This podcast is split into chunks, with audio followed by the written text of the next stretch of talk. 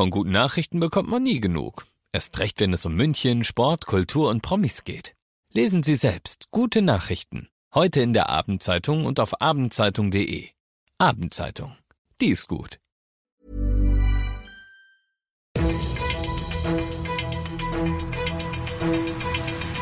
95 5 Charivari, das München Briefing, Münchens erster Nachrichtenpodcast. Mit Christoph Kreis und diesen Themen. Schwerer Tramunfall auf der Landsberger Straße und in Sachen Dieselfahrverbot gewährt die Münchner Polizei eine Schonfrist. Schön, dass du bei der heutigen Ausgabe wieder reinhörst in diesem Nachrichtenpodcast. Da erzähle ich dir ja täglich in fünf Minuten alles, was du in München heute mitbekommen haben musst. Das gibt's dann jederzeit und überall, wo es Podcasts gibt und immer um 17 und 18 Uhr im Radio. Schwanthaler Höhe, Landsberger Straße, Höhe Schränkstraße, heute 12.30 Uhr. Eine Trambahn kracht einem Mercedes-Transporter in die Fahrerseite und schiebt ihn etwa 30 Meter weit vor sich her.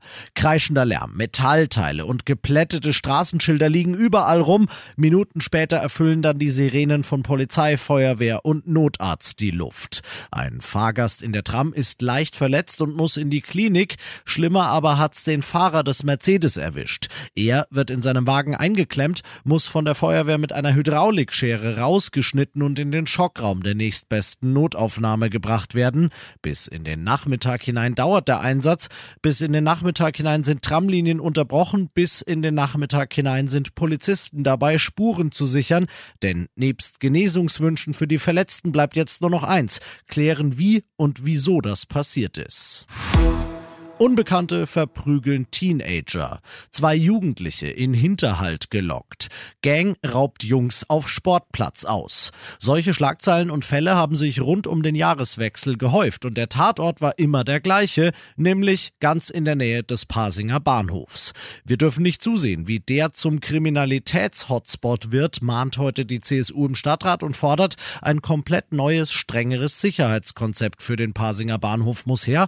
Das sollen die Stadt, die Deutsche Bahn und die Polizei jetzt gemeinsam auf die Beine stellen. Erste konkrete Idee seitens der CSU, der KAD des KVR, der kommunale Außendienst, der im Hauptbahnhof schon seit Jahren deeskalierend im Einsatz ist, der soll künftig auch in Pasing patrouillieren. Du bist mittendrin im München Briefing und du kennst das ja nach den ersten München Themen. Schauen wir, was waren die Top-Themen in Deutschland und der Welt heute. Lang hat sie durchgehalten, aber heute hat sie es hinter sich. Mit der Maskenpflicht im Fernverkehr, also ICEs, Fernbussen und so weiter, ist heute eine der letzten und eine der am längsten geltenden Corona-Maßnahmen ausgelaufen. Zeit für den Blick zurück für Bundesgesundheitsminister Lauterbach, der zugibt, wir, und auch ich haben Fehler bei der Bekämpfung von Corona gemacht. Lauterbach nennt da die komplette Schließung von Schulen und Kitas, Charivari-Reporter Timo Müller. Aufgrund der Studienlage sei lange nicht klar gewesen, wie ansteckend Kinder seien, so Lauterbach. Er verweist auf die Ratschläge der Wissenschaftler, die zu Schulschließungen geraten hätten. Eine strikte Forderung einer großflächigen Schließung der Kitas und Schulen durch wissenschaftliche Berater der Bundesregierung lässt sich aber im Nachhinein nicht finden. Das RKI stellt klar, man habe immer Empfehlungen gegeben, mit denen die Schulen und Kitas hätten offen bleiben können, wenn auch unter Anstrengung. Es sei die Aufgabe der Politik gewesen, auch ökonomische, soziale und psychologische Aspekte zu berücksichtigen, hieß es. Und das noch zum Schluss. Hat es dich schon betroffen? Und wenn ja, Hast du dich schon dran gewöhnt? Seit gestern gilt ja das erweiterte Dieselfahrverbot in München und egal wie oft ich das hier erzähle, es hat längst noch nicht jeder mitbekommen.